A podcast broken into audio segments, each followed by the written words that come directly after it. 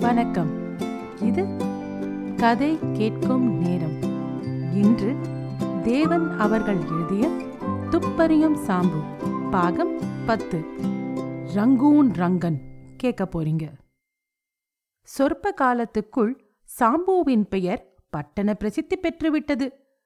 கீர்த்தியினால் ஏற்படும் ஆனந்தத்தையும் தொல்லைகளையும் ஒருங்கே அவன் அனுபவிக்கத் தொடங்கினான். அவனை இதுவரையில் கவனிக்காதவர்கள் எல்லாம் இப்போது கவனிக்க ஆரம்பித்தார்கள். சாம்பு போட்டுக்கொண்ட அங்கவஸ்திரம் அவன் வாங்கும் சட்டை துணி அவன் உபயோகிக்கும் மூக்குப்பொடி அத்தனையும் எல்லோருக்கும் பிடிக்கலாயின. சாம்புவின் அற்புதமான சக்திகளைப் பற்றி பெரிய பெரிய வதந்திகள் கிளம்பின. சாம்பு கண்ணால் பார்க்காமல் காதால் கேட்டே பெரிய பெரிய கேசுகளை விளக்கி வைப்பதாக சொல்லிக் கொண்டார்கள். பார்த்தால் அசடாக தோன்றுகிறதே என்று நினைக்கிறீர்களோ? அவ்வளவும் வேஷம் சார். மனுஷன் மண்டை முழுவதும் மூளைதான். பாருங்கள் மகதானபுரம் ஜமீன்தார் வீட்டில் இவர் ஒரு வேலை செய்தார். திருடர்கள் கதறிக்கொண்டு களவாடிய பொருள்களை காலடியில் வைத்து விட்டு போனார்கள் என்று இம்மாதிரி இல்லாத கதைகளை ஒருவருக்கொருவர் கட்டிவிட்டு கொண்டார்கள். சாம்பு எடுத்த கேசுகள் எல்லாவற்றிலும் வெற்றி பெற்றதாக அவர்கள் பேச்சும் கற்பனையும் இருந்தன. போலீஸ் இலாக்காவே சாம்புவுக்கு கண்ட இடமெல்லாம் சலாம் வைத்தது. போகுமிடமெல்லாம் தன்னை புதுவித மரியாதையுடன் நடத்துவதைக் கண்டான் சாம்பு. அவனை முன்பின் பார்த்திராதவர்கள் கூட உபசாரம் செய்வதை உணர்ந்தான். முன்பு சாம்பு குமாஸ்தாவாயிருந்த போது தெருவில் பையன்கள் சாம்புவை கண்டதும் முகத்தை வலித்து அழகு காட்டுவதுண்டு. இப்போது சாம்பு வருகிறான் என்றால் அவர்கள் ஓட்டம் பிடித்தார்கள். அவன் இருந்த பேட்டையிலேயே சில விசேஷங்கள் ஏற்பட்டன. ஒரு விதமான சம்பாத்தியமும் தொழிலும் வைத்துக் கொண்டிருந்த நபர்கள் நாலைந்து பேர் திடீரென்று நினைத்துக்கொண்டு வேறு பேட்டைக்கு ஜாகை மாற்றிக் கொண்டார்கள். யோக்கியமான ஜனங்களுக்கோ சாம்பு தங்கள் தெருவிலோ தங்களுக்கு பக்கத்திலோ குடியிருப்பதே ஒரு தெம்பும் மகிழ்ச்சியும் பெருமையும் அளித்தது. மாலை வேளை நுங்கம்பாக்கம் ரஸ்தாவில் சாம்பு தன் கைத்தடியை சுழற்றிக் கொண்டு ஆனந்தமான எண்ணங்களில் ஈடுபட்டு கால் போன போக்கில் போய்க் கொண்டிருந்தான். இன்னும் கால் மணி நேரத்துக்கு மேல் போனால் வீட்டுக்கு திரும்புவதற்குள் இருட்டிவிடும். அப்போது ஒரு மோட்டார் வண்டி அவனை தாண்டி வேகமாக சென்றது. அது மறைவதற்குள் அதில் இரண்டு பேர் போலீஸ் உடை தரித்து உட்கார்ந்திருப்பதையும் ஒரு போலீஸ் ஆசாமியே ஓட்டி செல்வதையும் சாம்பு கவனித்தான். உடனே அவன் மனம் யோசனையில் ஆழ்ந்தது. மாலை வேலை போலீஸ் வண்டி. என்ன காரணம் இருக்கலாம்? ஏதாவது சமீபத்தில் கொலை களவு நடந்திருக்குமோ? சாம்பு ரஸ்தாவின் முன்னால் நோக்கினான்.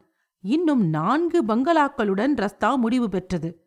ஒரு கால் மோட்டார் இவைகளில் ஒன்றுக்குத்தான் போகுமோ?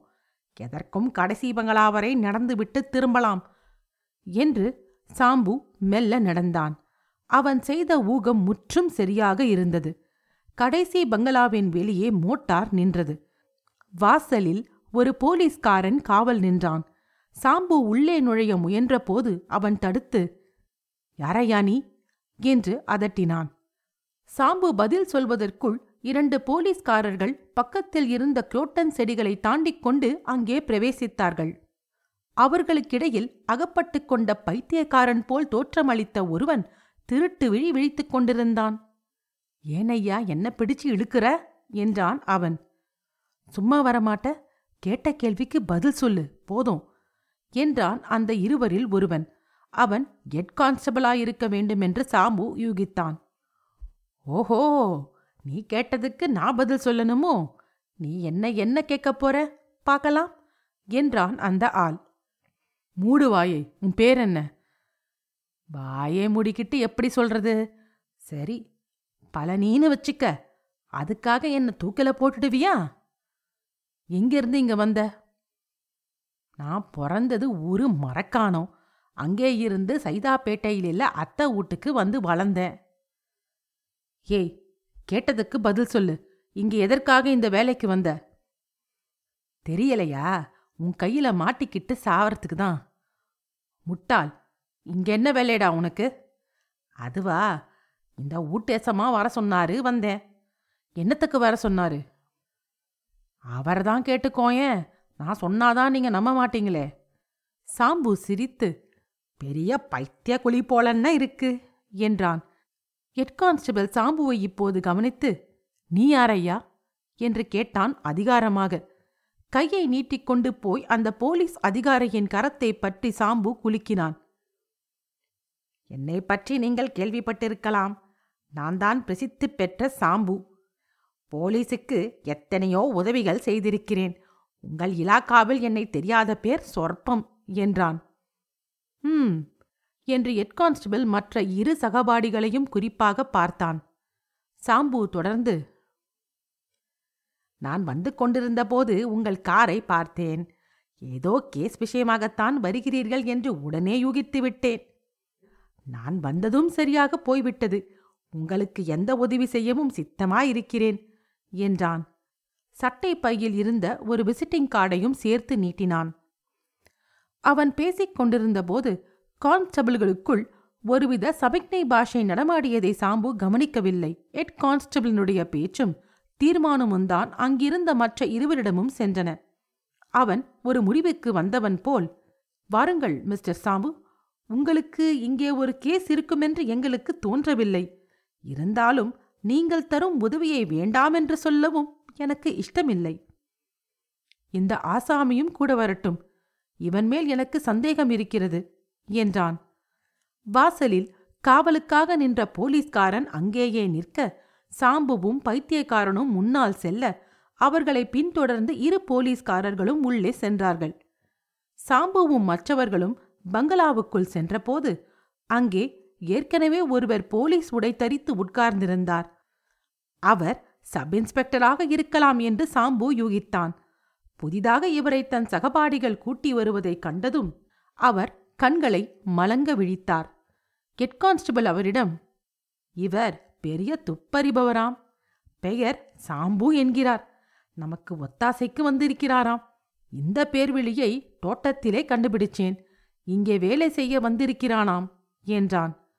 அவர் தலையை ஆட்டி கடைக்கண்ணால் இருவரையும் ஒருமுறை பார்த்து கொண்டார். சாம்புவுக்கு அந்த பங்களாவில் என்ன விசேஷம் என்று தெரிந்து கொள்வதில் சிரமம் அதிகம் ஏற்படவில்லை. அன்றைக்கு முதல் நாள் வரையில் அந்த பங்களாவில் யாரோ ஒருவர் குடியிருந்திருக்கிறார். அவருடைய நடவடிக்கைகள் போலீசுக்கு திருப்தி அளிக்கவில்லை. அவரை பார்க்க வந்த நபர்களும் கஜ போக்கிரிகள். திடீரென்று முதல் நாள் இரவு நான்கு பேர் அவரை பார்க்க வந்தார்கள். வந்த காரணம் என்னவென்று தெரியாது.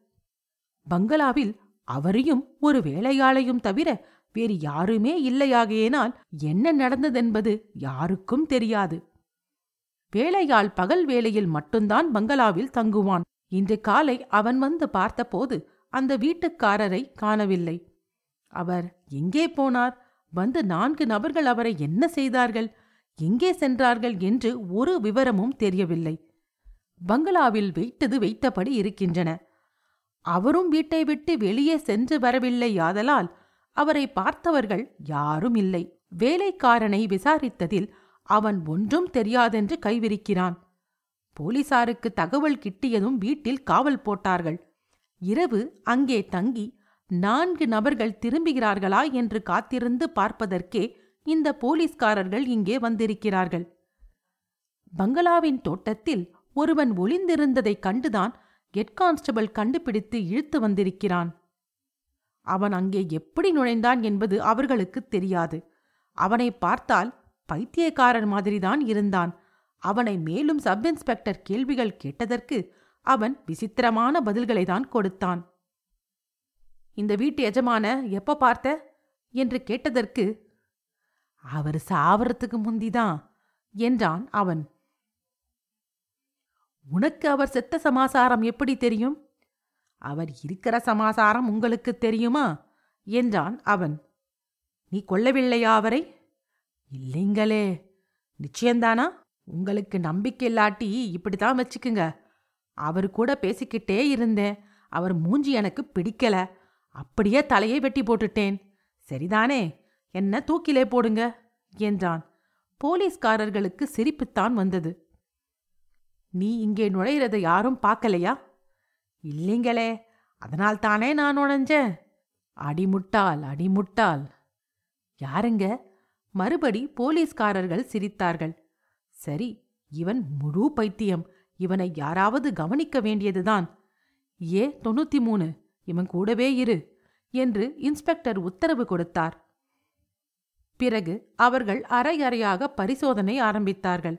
சாம்புவை அவர்கள் கவனித்ததாகவோ அதிகம் லட்சியம் செய்ததாகவோ தெரியவில்லை. அவன் வராந்தாவில் சுற்றி சுற்றி வந்தான். சாம்புவின் மனதில் ஒருவிதமான தயக்கம் ஏற்பட்டிருந்தது. இவ்வளவு போலீஸ்காரர்கள். எத்தனையோ வருஷம் அனுபவம் பெற்றவர்கள் செய்யும் சூட்சமமான ஆராய்ச்சியை விட நாம் என்ன செய்துவிடப் போகிறோம்? முதலில் நமக்கு என்ன தெரியும்? பங்களாவின் அறைகளில் அவனுக்கு புதிதாக ஒன்றும் தெரியவில்லை.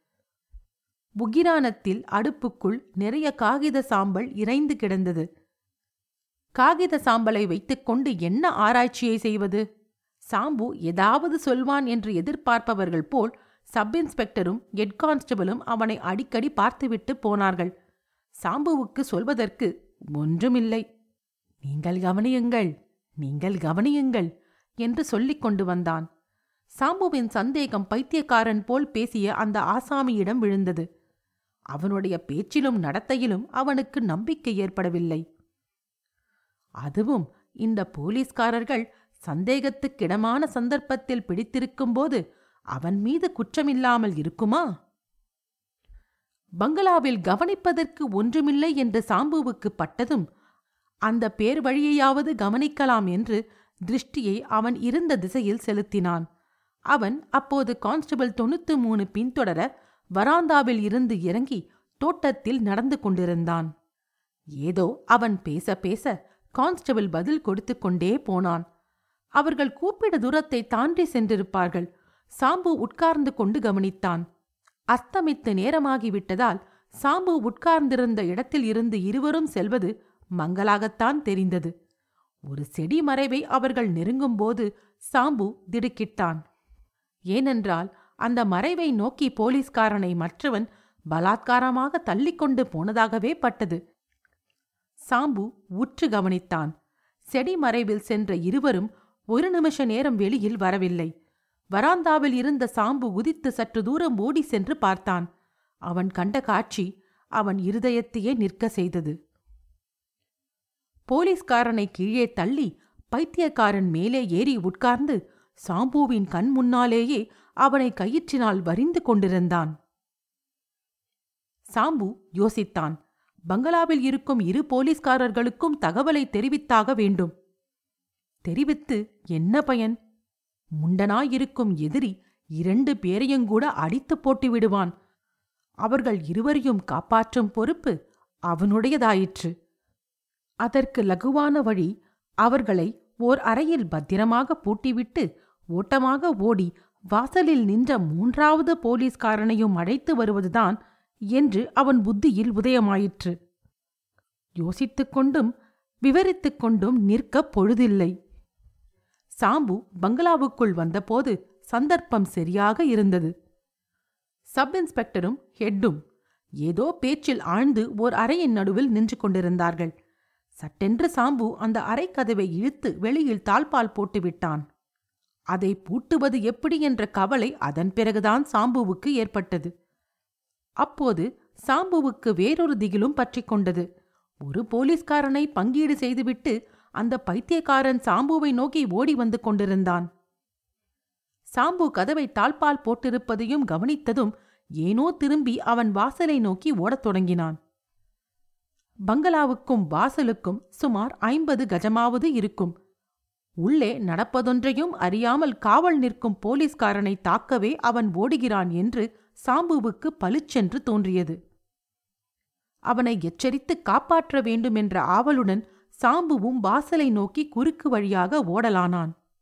அதிகமாக ஓடி பழக்கமில்லாதவனாகையாலும் தேகத்தில் ஏற்பட்ட பதற்றத்தினாலும் இருட்டில் மண்ணிலும் கல்லிலும் சென்றதாலும் பத்தடி செல்வதற்குள் காலில் ஒரு கல் இடரவே சாம்பு கீழே சாய்ந்து விட்டான்.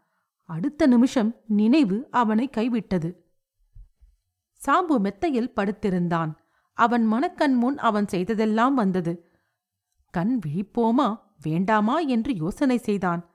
போலீஸ்காரர்கள் இருவரையும் வைத்து பூட்டியது எவ்வளவு பெரிய குற்றம். ஒரு போலீஸ்காரன் தாக்கப்பட்டதை பார்த்ததும் உடனே தெரிவிக்காததும் ஒரு பிசகு அல்லவா? ஒன்று சட்டவிரோதமான காரியம். ஒன்று மனசாட்சிக்கு விரோதமான காரியம். சாம்பு கண்ணை சற்றே திறந்து பார்த்தான். படுக்கையை சுற்றி போலீஸ் உடையில் பத்து பேர் நின்று கொண்டிருந்தார்கள். சாம்புவுக்கு பகீர் என்றது. அவர்கள் பேச்சை சிறிது கவனிக்கலாம் என்று பொறுமையுடன் காத்திருந்து பார்த்தான். அப்போது இன்ஸ்பெக்டர் கோபாலனின் குரல் கணீர் என்று கேட்டது. இந்த ரங்கூன் ரங்கன் பெரிய அயோக்கியன். இவனுக்கு நாலு கூட்டாளிகள். ரங்கூனில் முதல் முதலாக குண்டு போட்ட அன்று இந்த ஐந்து பேருமாக ஒரு பேங்கி முதலாளி வீட்டை கொள்ளையடித்தார்கள். அன்றே ரங்கூனை விட்டு நழுவியும் விட்டார்கள்.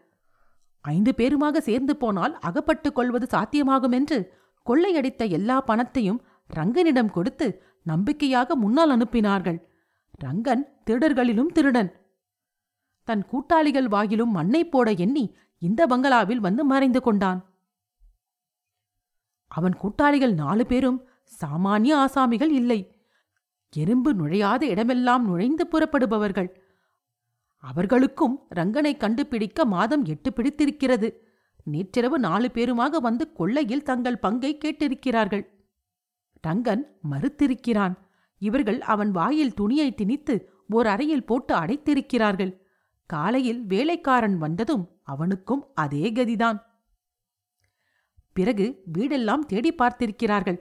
பணம் ஒளிந்திருக்கும் இடம் தெரியவில்லை. பகல் வேளையில் தேடுவதை விட இரவில் தேடுவது சிலாக்கியம் என்றும் போலீஸ்காரர்களின் உடையணிந்து வந்தால் இன்னும் தைரியமாக பிறர் சந்தேகத்தை கிளப்பாமல் தேடலாம் என்றும் வந்திருக்கிறார்கள். இன்று பகல் பூராவும் இவர்களில் ஒருவன் காவல் இருந்திருக்கிறான். நம்ம சங்கரன் பைத்தியக்காரன் போல் அவன் அறியாதபடி பங்களா நந்தவனத்தில் புகுந்து விட்டான். ஆனால் மாலையில் மூன்று பேரும் வந்தவுடன் அவர்கள் கண்களில் படாமல் இருக்க முடியவில்லை. அச்சந்தர்ப்பமாக சாம்புவும் அப்போது வந்துவிட்டார் இவர்களை வெளியே விட்டுவிட்டால் தங்கள் விஷயம் வெளியே பரவிவிடும் என்று இந்த பேர்வழிகள் உள்ளே அழைத்து சென்றிருக்கிறார்கள். இவர்கள் சற்று அஜாகிரதையாக இருந்திருந்தால் மண்டையை டனார் என்று உடைத்து போட்டிருப்பார்கள். என்ன சங்கரன்? என்று நிறுத்தினார். சங்கரனை சாம்புவுக்கு நன்றாக தெரியும். சிஐடி இலாக்காவில் சங்கரன் அசகாய சூரனாயிற்றே. அவனா அந்த பைத்தியக்காரன் மாதிரி இருந்தவன்? அடையாளமே தெரியவில்லையே என்று எண்ணி சாம்பு வியந்து கொண்டான். சங்கரன் இன்ஸ்பெக்டருக்கு பதில் சொல்லி நான் தான் இந்த பயல்களை கவனித்துக் கொண்டே வருகிறேனே. ஆனால் இன்று சாம்புவின் உதவி இல்லாவிட்டால் இந்த கேஸை இவ்வளவு திருப்திகரமாக முடித்திருக்கவே முடியாது. அவர் முதன் முதலில் இந்த அயோக்கிய பயல்களிடம் விசிட்டிங் கார்டை ஒன்றும் அறியாதவர் போல் கொடுத்ததை பார்த்திருக்க வேண்டுமே. எனக்கு சிரிப்பு பொத்துக்கொண்டு வந்துவிடும் போல் இருந்தது. சிரமப்பட்டு அடக்கிக் கொண்டேன். அந்த பயல்களே இவரை நம்பிவிட்டார்கள் என்றால் மிஸ்டர் சாம்பு என்னை அடையாளம் கண்டு கொண்டதை துளி காண்பித்துக் கொள்ள வேண்டுமே? அந்த பயல்களுக்கு அனுகூலமாயிருப்பது போலவே இருந்து சமயத்தில் கதவை தாழ்பால் போட்டாரே. ஆஹா எலியை பொறியால் பிடிக்கிறார் போலல்லவா லகுவாக பிடித்து விட்டார் சாம்பு சார் சாம்பு சார் கண்ணை விழித்து பாருங்கள். என்றார் இன்ஸ்பெக்டர் கோபாலன் அன்பு நிறைந்த குரலில். Alright inspector. இப்போ என்னை தொந்தரவு செய்யாதீங்கோ. நான் செத்துப்போய் அரை மணி ஆகிவிட்டது என்றான் சாம்பு. தேவன் அவர்கள் எழுதிய துப்பறியும் சாம்பு. கேட்டதற்கு நன்றி. இன்னொரு பகுதியில் உங்களை மீண்டும் சந்திக்கிறேன். நன்றி ராரா.